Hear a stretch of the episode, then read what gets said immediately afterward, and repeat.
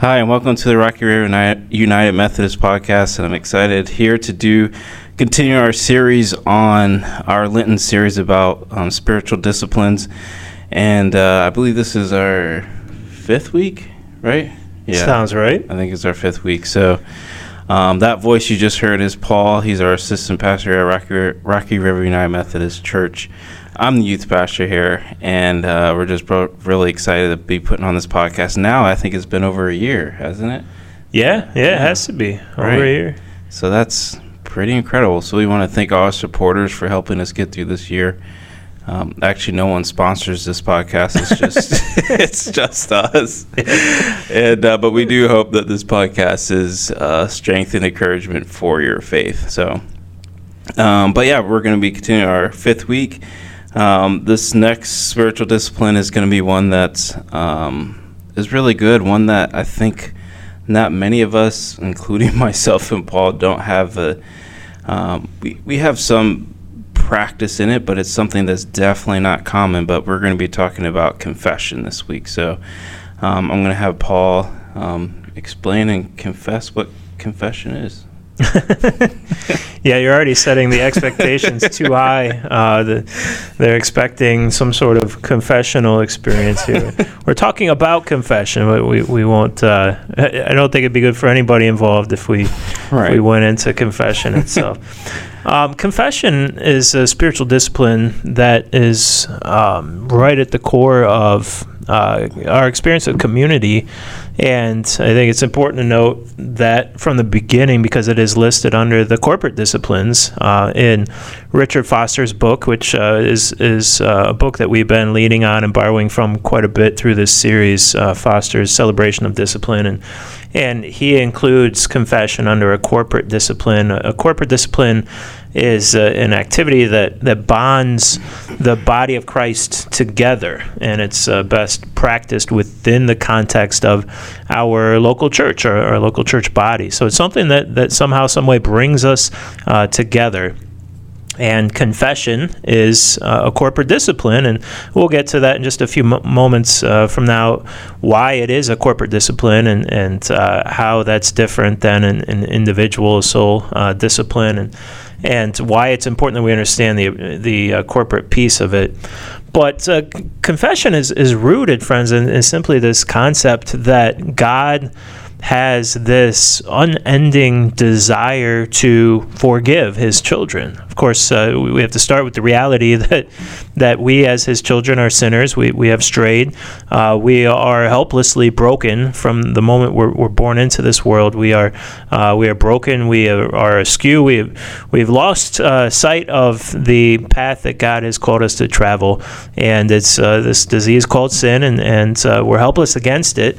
And of course, because of our helplessness, but God's desire to be in relationship with us anyway, he sent his son to right that wrong and put us back in good standing with God, with him through the cross. And so we are set free, and that's one of the pieces that Foster touches on early in his chapter on confession, is that do we still need to confess, or why do we still need to confess? Because we're already forgiven. So why would we need to go on and on about the things that we still mess up on if we're already forgiven before we even confess anything, before we profess what those sins are? And it's important that we confront that question early on. And the truth is, yeah, of course we're forgiven because of the cross, and Jesus died once for all, so that counts for everybody. Everybody qualifies as a forgiven child of God.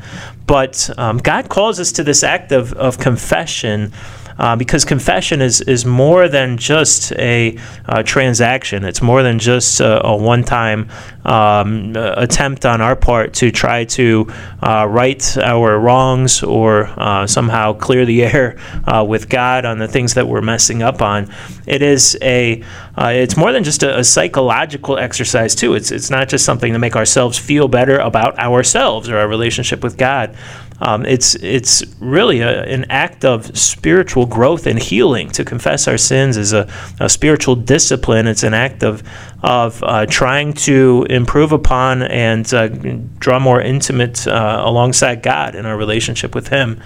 In Philippians 2:12, the Apostle Paul calls us to work out our salvation with fear and trembling. Well, maybe not many of us have really engaged in a really formal confessional experience like others have, or maybe historically people did. But I have a feeling that doing so is, in some senses, an act of fear and trembling. So I think confession is part of the formula that goes into that working out of our salvation with fear and trembling. That in doing so, we are drawing closer to God, but in a way that can be anxiety-inducing and stressful for us. So now on to that question that we engaged a few moments ago. Is confession, is it a private discipline or is it a corporate discipline? And the answer is yes. The answer is yes. It is a private discipline. And that's the case because the truth is anybody at any time can go directly to God and confess a sin to God and make right with God, or in their own heart and their own spirit make right with God without a human mediator. We don't need somebody between us and God. I think the greatest illustration for this is when Jesus died on the cross, and the scriptures detail that at the moment he breathed his last, the temple of the curtain that set apart this holy of holy places, this holy of holy space within the temple that people were not allowed to enter, that temple curtain was torn in two from top to bottom. So God reached out with his two hands and tore that curtain and broke the divide that had kept us separate from him. And now we can go straight to God without a human mediator. And back in Christian history, the time of the Reformation, and around that time period, this was a big deal. It was a revolutionary concept, and a lot of people were pretty stoked about this idea that we can go to God. And the church had forgotten it in many ways because, in a lot of ways, the church had tied itself too much with society and had fallen in love with the control that the church could hold and the leaders of the church could hold over people by being the sole means of those individuals getting right with God and confessing their sins. So the Reformation kind of righted that wrong and reminded us that confession is a private discipline, but we don't want to go too far to that extreme either, because it's also a corporate discipline. Confession needs to be a corporate activity, and we need to confess our sins to one another. First of all, why is this so difficult? Why do we struggle with it? Because there's absolutely no question that we do. We struggle with it, Foster said, mostly because in our churches, in our Christian bodies, we have this sense that we are the only ones that mess up. We're the only ones that fall short because we put on these masks as we're walking around. We walk into church on Sunday mornings and we put on our best face.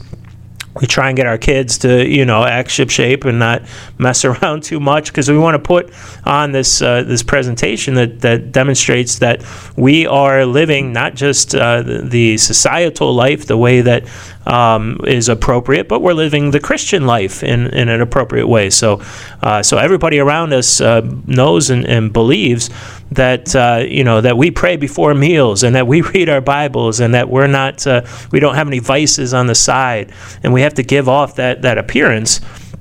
And we feel that coming from others, and so we create that in ourselves, and it ends up this experience is that we are the only broken ones. We know inside that we're broken. We assume nobody else is. And so Foster put it this way. He said, we assume that the church is composed of a fellowship of saints when really it's a fellowship of sinners. And we see the saints on the surface. The truth is beneath the surface. The reality is we're all sinners. We're all messing up. We've messed up in the past. We're messing up now. We're going to mess up in the future. But we can't help but hide from one another and live behind these veils of lies and hypocrisy, because we don't want to confront that truth. If we knew the truth, that everybody else was just as messed up and lost and broken as we were, then it would free us to open up to one another. I wanted to share And we'll let Stephen share. I know he enjoyed that portion of Foster's book about the fellowship of saints versus sinners. We'll let him jump in. But this is a song by Casting Crowns, if we have any Casting Crowns fans out there. Stephen, are you a Casting Crowns fan? Yeah, I like Casting Crowns, especially growing up. They're one of my favorites. All right. Yeah, for you growing up was, for me, well, I don't even know why I'm saying this. I'm supposed to be hiding the fact that I'm older than you, because this is not a confessional. You know, I'm supposed to pretend like I'm young. And so there's a little irony there. But Casting Crowns, I was a little bit into in my college and young adult years. There's a song by Casting Crowns called Stained Glass Masquerade. Are you familiar with this? Mm-hmm. Okay, so it's this basically the story of how the culture and the feel of us walking into church on Sunday mornings, written from the first person. So it goes, is there anyone that fails? Is there anyone that falls? Am I the only one in church today feeling so small? Because when I take a look around, everybody seems so strong. I know they'll soon discover that I don't belong. So I tuck it all away, like everything's okay. If I make them all believe it, maybe I'll believe it too.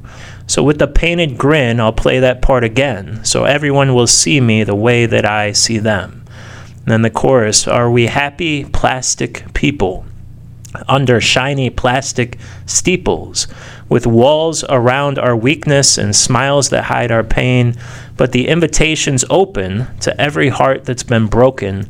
Maybe then we close the curtain on our stained glass masquerade. Stained glass masquerade. So this notion that when we come into church on Sunday mornings, and especially if Sunday morning is really your only exposure to your church family, the Sunday morning experience does not really facilitate a confessional, at least not a meaningful one that we can in relationship confess and open up and be honest with one another. So we walk in and we have to put on those happy plastic faces and never get to the truth of what's going on behind closed doors and what's going on in people's hearts. And so we never get to grow together and nurture one another and challenge one another and just mature as a body, because all of that stuff remains secret and private.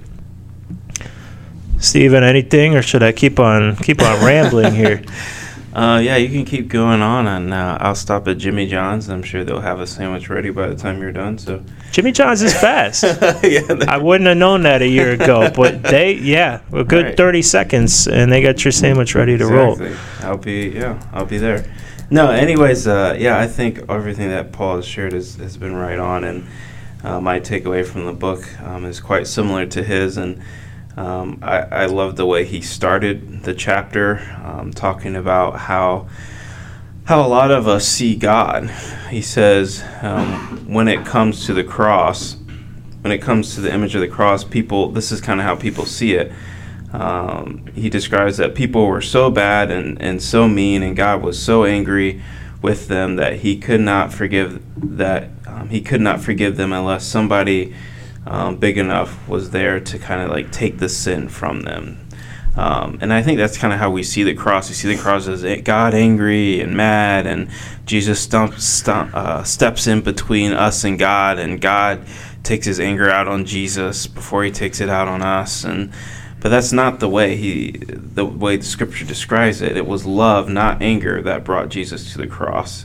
Golgotha was a result of God's great desire to forgive and not his resilience or his reluctance. Jesus knew that by his victorious suffering, he would actually absorb all the evil of humanity and so heal it, forgive it, and redeem it. So God's desire was out of love. Matter of fact, in 1 John it says, it's not that we love God first, it's that he loved us first, and God showed his love to us by sending his son to die on the cross for the sins. So throughout, especially the book of John, but throughout all scripture, you see that God's motivation was love. And our God's desire is to forgive, which means that in order to be forgiven, we must confess our sins to him, and also the confessing sins to each other, which is very, very hard to do, especially after what just Paul said, we do live in a church society. I don't care what denomination it is, Methodist, Baptist, non-denominational, Presbyterian, whatever denomination it is, church in America in general holds the view of, as what Paul just said, that we're a community of saints and not sinners.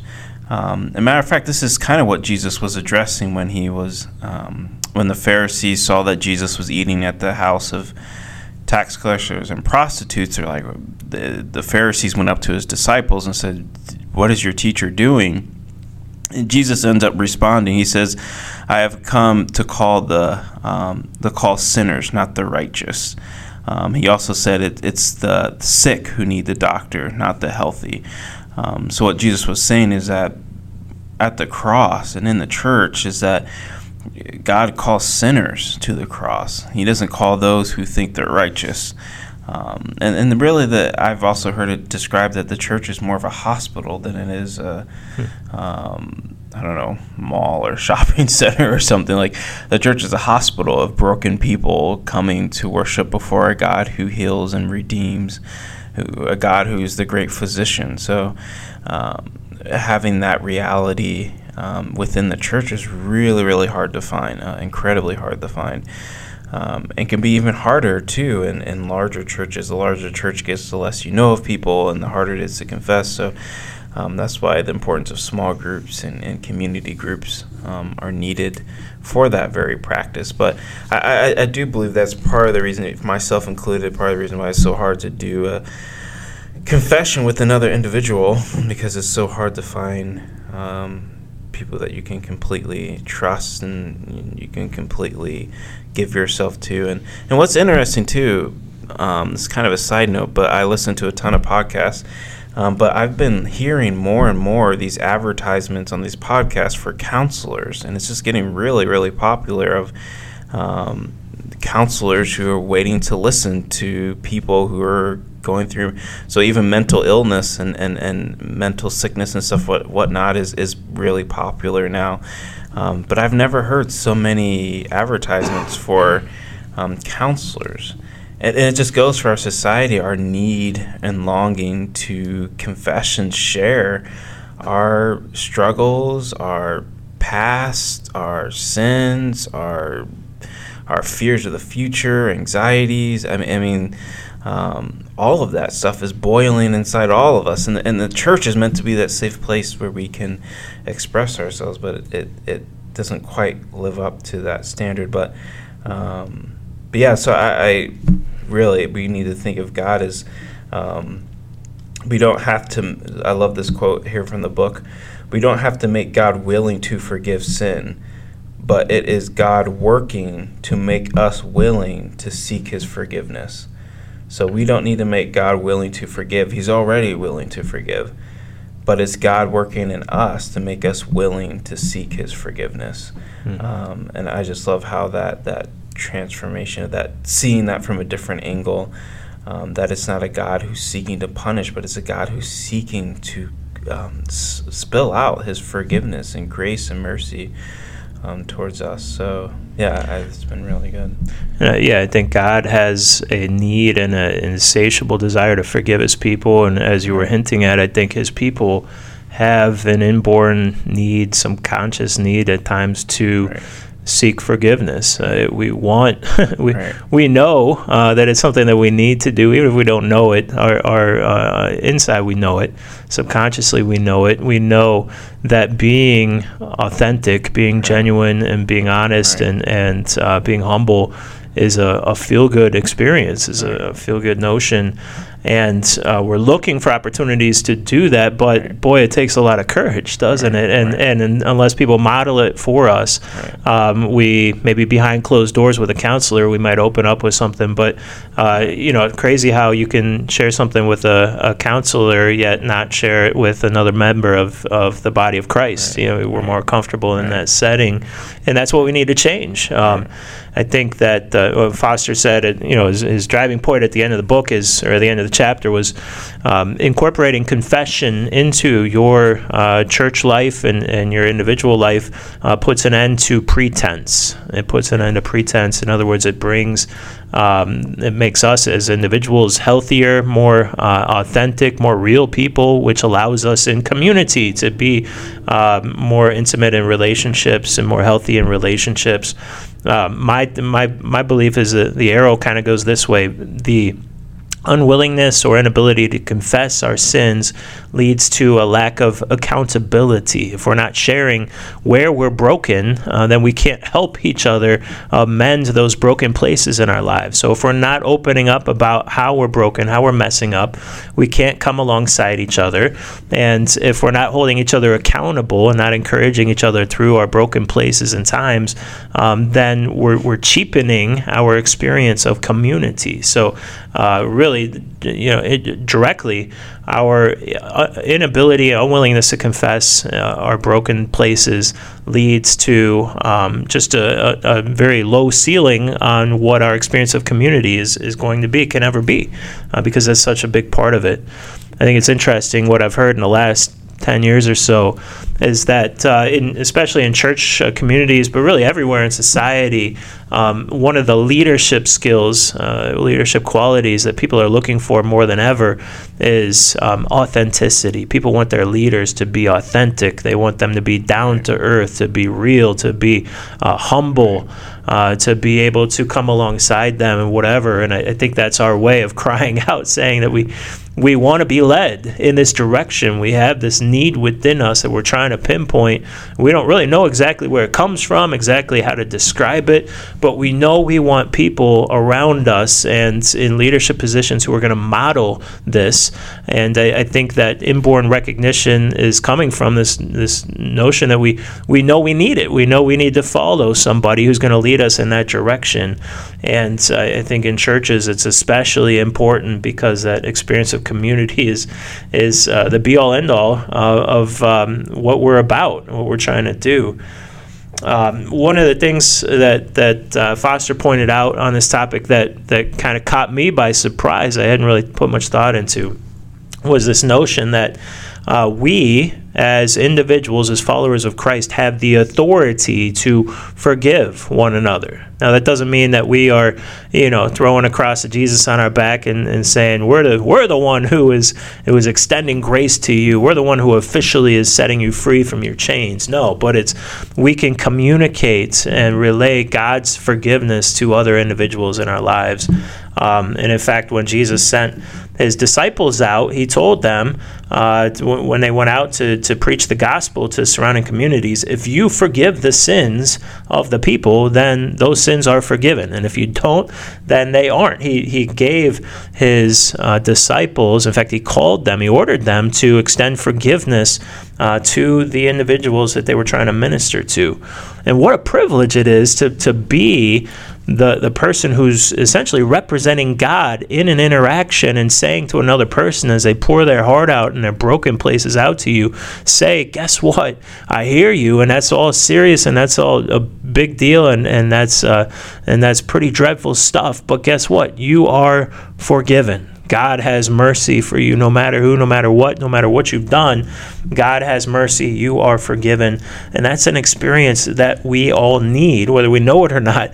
We need that. A lot of people, Foster described, try and do this private confession thing. They try and pray to God and ask for forgiveness for different things that they've done or ways they've fallen short. And, as much as that's an important piece of the puzzle, that alone doesn't cut it for a lot of people because they don't feel on the other side that they've been forgiven. They're not, they don't get to look in somebody else's eyes and see the love of Christ spilled out to them. They don't get to really vocalize to another individual what they've done and where they've messed up. And so God calls us to be people of forgiveness to one another, just as we are people of confession to one another, because that exchange is critically important for our ability to truly be in relationship together as members of the body of Christ. So it really goes along with the notion of the priesthood of all believers. And priests in the Old Testament, one of their main roles was to convey forgiveness to the people. The people would bring their sacrifice, and the priest would take the sacrifice and burn it and process it however God had instructed them to, and they would look at the people and say, okay, you're forgiven. Go and do your thing. Well, it's the same thing, supposed to be the same model in the church today. People come with their sins, not necessarily to a priest, because we're all priests, priesthood of all believers. We are all called to play that role. So if you can find a mature brother or sister in Christ to share your broken places with, they get to play that role of showing you love and tenderness and mercy on the other side, of sharing that thing that you just need to get out in order to be healthy and move forward in life. And that's exactly as God designed it to be. I think that's, you said a ton of really, really great things that I also want to speak on. I think I agree with you. I think in our leaders, we want integrity, we want honesty, and this is kind of why whenever a celebrity or an athlete or music artist, whatever, we always love, this is why the gospel or the gossip magazines are well read, because we're, oh, look, they're broken people, oh, and we look at them, and sometimes there's a sense of brokenness whenever your celebrity hero or whoever, as you find out some dirt about them, and you're just like, oh, there's another person who's collapsed and fallen and broken. And and I think part of it too we relate to, because we have our own brokenness and struggles, and sometimes it's always easier to jump on other people's sins, and you look at their sins like, oh, look at those people, but then you do your own self-reflection, you're like, oh man, I'm also struggling too as well. But I think within every human being, we're seeking that savior type figure, someone who's completely genuine, someone who's completely honest, someone who's full of integrity, someone who's really Jesus, right? So that person of Christ. Also, I think as Paul was talking about, I thought about just forgiveness is freedom, and I think Foster mentions this in his book, because the opposite of forgiveness is walking around with guilt, and living in guilt is slavery. Living in guilt is overwhelming. I believe probably many or some of our listeners even listening now, having that guilty conscience just weighs us down, right? Just picture it almost kind of like if you tell one lie, you got to tell a lie on top of a lie on top of a lie, and before you know it, you're buried in the lie. And it's kind of how guilt works, because if we don't ever confess, we don't really seek the forgiveness, the guilt of what we've done wrong continues to pile up, and it just weighs on us. And that sense of guilt is real slavery, and the forgiveness or the expression of seeking forgiveness and letting that guilt go away, we can have that true freedom that we're really seeking. And also too, this isn't confession and speaking of our past and struggles. This is not what I find funny. This is not a religious or irreligious thing. Like, people who are not religious at all seek this, because like I said, listening to these podcasts, counselors are everywhere. People, and they're not Christian counselors, people in general are seeking confession, right? They're seeking someone to express themselves to. This is a innate human desire. Again, I think this again gives evidence to just the cross and Christ and the reality of Christianity, because all of humanity is seeking this. We all feel this pent up need to express ourselves. We all feel this guilt. We all feel this struggle. And this is exactly what the Christian story is about. It is dealing with that. Whether you're religious or not, people all have this internal struggle. It's a human desire. And the last thing I want to say too, what's incredible about the Christian faith that no other faith offers, whether you're atheist, Buddhist, Hindu, Muslim, whatever, the Christian faith doesn't just give this symbolic reference to forgiveness. It's not just this kind of saying. No, it's a literally concrete reality that Jesus physically died on a cross to express the forgiveness, right? So it's the cross is a graphic reminder of the seriousness of sin, but it's also a graphic reminder of Jesus paying the price for our sins for us to receive forgiveness. And no other faith, religion, or belief, or concept, or whatever has this concrete visual, very graphic visual of forgiveness. And this is part of the reason why the sacrifices at the temple, why the Jews said, this animal is dying in your place for your sins, but it's also an evidence of the forgiveness that God is offering to you. And it was a real life, concrete visual example that people can literally see. Like on the cross, we literally see our forgiveness being taken care of in Jesus. It's not a figment of our imagination. It's not some belief. It's not some fairy tale. It's not some other religions that may say, oh, you just need to believe harder. You need to just try harder. No, the cross is literal physical evidence that shows for our forgiveness. And that goes a long, long way towards confession, a long, long way towards living a life in the freedom of forgiveness, knowing that our sins, it isn't just talk that our sins are forgiven, it's concrete reality that our sins are forgiven. And also looking on the other side when we see Christ risen from the dead 3 days later, that's also concrete evidence for us as well that our sins have been paid for, that real forgiveness is available, that real freedom is available, that there's something greater and better on the other side of this. And so confession is a way of healing, and it's a way of being cleansed and purified and renewed into a new walk and a new life in Christ. And it doesn't say you'll never sin again, but it does kind of give you that sort of that feel of a restart and a new birth, new beginning.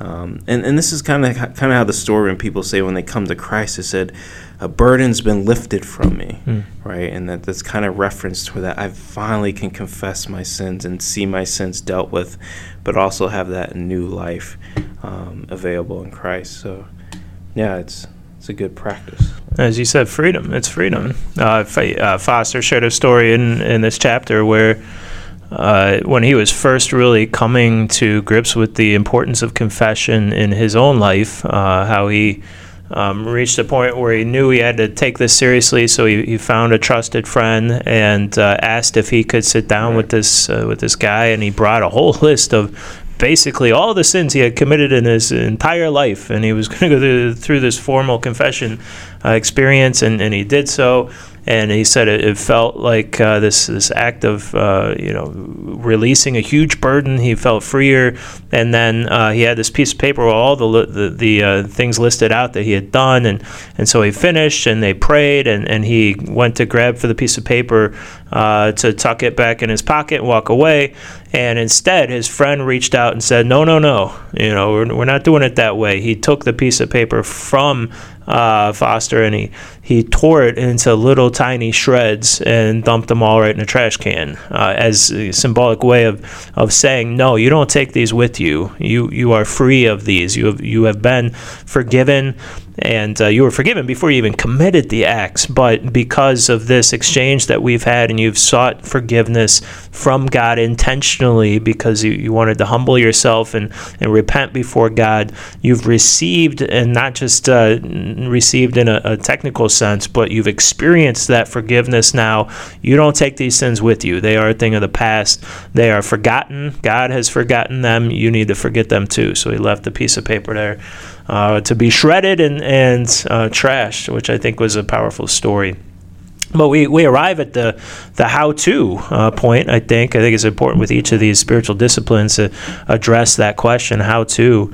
And Stephen hinted at it earlier, the importance of small groups. And, we call them core groups here, call them small groups, anything you want. And even, it doesn't even have to be a formal small group that's recognized by your church, that's on some, brochure somewhere that your church hands out that, oh, this small group exists at this person's home. It can be just a circle of friends, brothers and sisters in Christ who get together together and just do life together. But to me, this is the most effective setting in which to experience this practice and to live it out.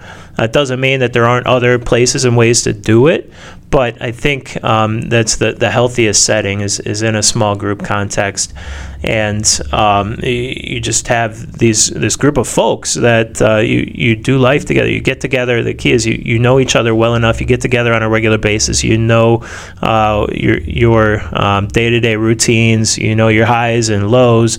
The people around you know your weaknesses, they know what makes you tick, they know what your gifts and skills are, but over the course of building relationships with them, finding a way to intentionally incorporate this accountability piece, where you're taking time every time you're together to check in and say, you know, this is where I've really made God proud this past week, but this is where I dropped the ball, and I need you all to hold me accountable to this because I really need to work on this, and it's a weak spot in my faith.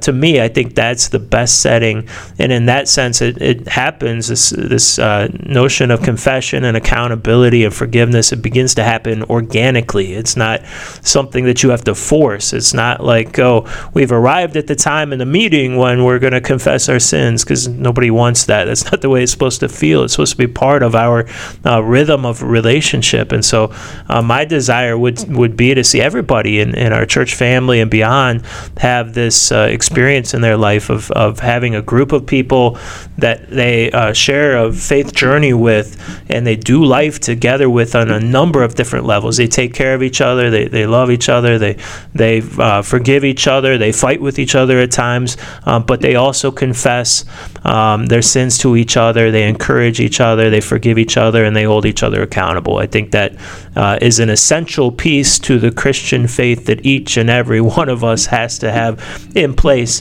to be healthy in our walk with the Lord.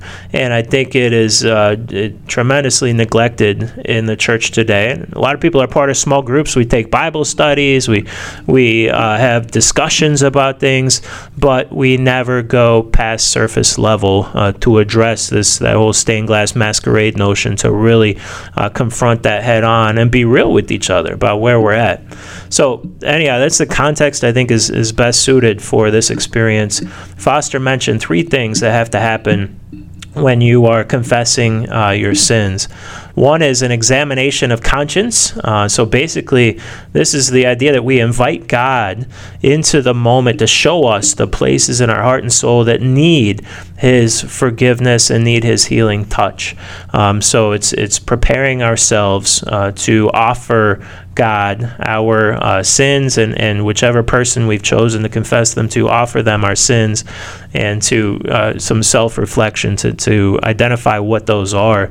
And it's very important, if it hasn't already been clear by what I've just said, that we confess specific sins, not just a generic, yes, I messed up the other day, or yes, even worse, yes, I know that I'm a sinner, or yes, I fall short. You know, it's almost like a bandwagon thing. Everybody in the church wants everybody else to know that they're a sinner. You know, that's like a popular thing. Everybody's a sinner, and we're quick to tell everybody, yeah, we're weak, we fall short, we mess up. Nobody wants to say exactly how. And it's so important that we communicate at some point to somebody in a trusted relationship how we mess up, because that's when it gets real, and that's when we can really experience true healing and forgiveness for them. So this examination of conscience, anyhow, this examination of our heart and soul, what do we need to confess? Step 2, sorrow. Sorrow. We need to feel the brokenness of that, and it's not even necessarily, Foster says, an emotional sorrow. It's just a willingness to feel and sense the repulsion of what we've done. It's to be able to look at our sins and see how ugly they are, and to call that what it is. So this sense of sorrow. And finally, 3, a determination to avoid sin. So the goal isn't to just confess sin. The goal is to change. The goal is to stop doing it. So it's this repentance piece, this about face, this 180-degree turn, and to ask God for the strength and the will to be able to change change how we operate and to avoid that sin moving forward. So those are the three steps that Foster mentions. And then the importance of choosing the right people to confess to. And hopefully if you have a small group in your life that you trust those folks, or even a small group within your small group, maybe it's just two other people that you have as accountability partners, and you meet on the side on a regular basis to open up about stuff. But choosing people, he says, let's see, spiritual maturity. He mentions wisdom, compassion, good common sense, their ability to keep a confidence, because as much as we need to confess, doesn't mean that it's healthy for the entire world to be broadcast our sins all the time. And a wholesome sense of humor, he listed as well as the qualities of the people that we choose to open up to about things. So I have a story or two that I'll toss your way, but all in all, friends, this is, and I feel like I'm saying this every week, Stephen, like every single spiritual discipline is something that we're horrible at, and we can't really experience community and Christ fully until we get it down. So I don't know, I'm trying not to be too pessimistic or too, too heavy on us, but I really think that this is a highly neglected thing that we need to shore up. And it's, like I said earlier, it puts a ceiling on what we can experience in community, because we're not truly in real, authentic relationships with each other until we're being real with each other. And I think we have to get there. So any thoughts? You want me to share this story real quick? Or? Yeah, let's hear your story. I hope it's probably pretty good. You sound hesitant. like, do we really want to hear his story? Do we really want to hear Paul? I thought you were going to come in with something insightful, and that's why you were hesitant. But no, you were just like, oh. I'm really curious to see what kind of story you have on confession. I mean, are you going to confess you've been playing video games too long? Or well, I know what it is. Uh-oh. Confession that you're not really a Steelers fan, but you're really a Browns fan. Wow. I don't know where you were. There's absolutely no evidence. All right, confess you're really a Browns fan. All right, just say it on air. We'll it's really okay, Stephen. I use the word story very purposefully, because to tell a story about confession doesn't involve an actual confession itself. Just a recounting of a confession, probably in the past, not involving me. Oh, so. Okay. Is that we'll talk about it off air. Everyone. Okay. So all right. Yeah. Sorry to disappoint you. So no, it's just a really cool story. When I was younger, Stephen's laughing. Like that's keeping it pretty vague, because there was a lot of younger Paul. I'm not really that old. When I was a teenager, I was part of a group called Youth Musicale. And it's going to be hard for you to imagine me in a group like this, but it was a church group in which teenagers would actually learn a bunch of songs and choreography to go with the songs. You would sing and dance. I would sing and dance. Oh, wow. I would sing and dance. There's video evidence of it. There was some shenanigans that went on, usually off stage and sometimes on stage that nobody knew about. But the singing and dancing was a real thing. I really did that. Yeah. And next sermon, hopefully. Yeah. We'll see it. We're working a good story. No. Yeah, that's long in the past. But teenagers would come from around Ohio, and we would spend 3 weeks, 24/7 together in the summer. Just sharing, we would actually stay at Stephen and I's alma mater, Malone University, for a week and learn all the songs and choreography and get to know each other really well. And then we would go on the road for 2 weeks, and we'd go to churches and do the whole singing and dancing thing and share some testimonies. And we even had a puppet show that went along with it. It was really, really something swell. But there was a very intentional bringing together of these young folks, and the leaders were phenomenal, just to make sure we took time in Bible study to help us grow together, intimate relationships, and to be real with each other. And there was one night in particular each year when we went through this, that folks would have an opportunity to share their story. And there was a young lady from the group that was new with us that year, and she was she got up and shared her story, and it was the first time that she had ever shared it publicly, including all the delicate things that that had just happened recently in her life, because she was an instance of teenage pregnancy. She had a boyfriend, and they had sex. She had got pregnant, and she was a couple of months pregnant when she was on tour with our group, and there was just so much shame that had built up in her, and so much anguish and trauma, having experienced what ended up being a very ugly relationship, abusive relationship, and she's pregnant, and then carrying this child with her after the relationship, and all the trauma had ended, and it's a reminder of everything that she had been through, and she just brought that with her to this essentially this youth ministry experience, and it was all very fresh in her mind. And the night we shared our stories, she spilled all of that out to us, and she was just emotionally a wreck, because it was so painful, yet at the same time so freeing to get all of this off of her shoulders. And she just shared her story, and then sat there with us and sobbed for a very long time. And by the end of the evening, she was so weak, so exasperated with everything and the emotional experience that it was, that she couldn't even stand. So we carried her back to her room. But just that experience of watching somebody else who they carried a burden like that and a story with them into a group, and just had never really opened up or felt the forgiveness or love of other people after having gone down a path that was very difficult and shameful for her. To see her experience the forgiveness and the love of community on the other side of that was incredible. So that's my story. Doesn't involve any confession on my part, unless Stephen wants to offer anything to that extent before we close today. But friends, it is. It's not one of those pipe dreams that we need to sit here and say, yeah, that really is important, we should get to it. The second this podcast ends, I can't encourage you enough, do some brainstorming, do some praying, and discover who that person might be in your life, or those people might be. Then don't hesitate. Pick up the phone and call them and say, hey, this part of my Christian walk is really lacking. I need you to come alongside me, and maybe the case is you need me too, and we need to be real about this notion, this level of intimacy and relationship, that we would be able to hold each other accountable in a way that maybe you've never experienced in a relationship before to this point.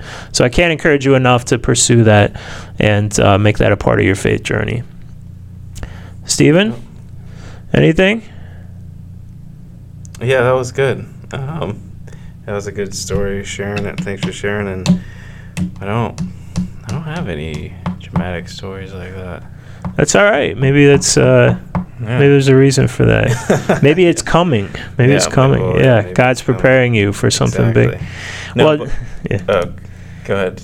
Were you gonna go? I was gonna sign us off, but go ahead.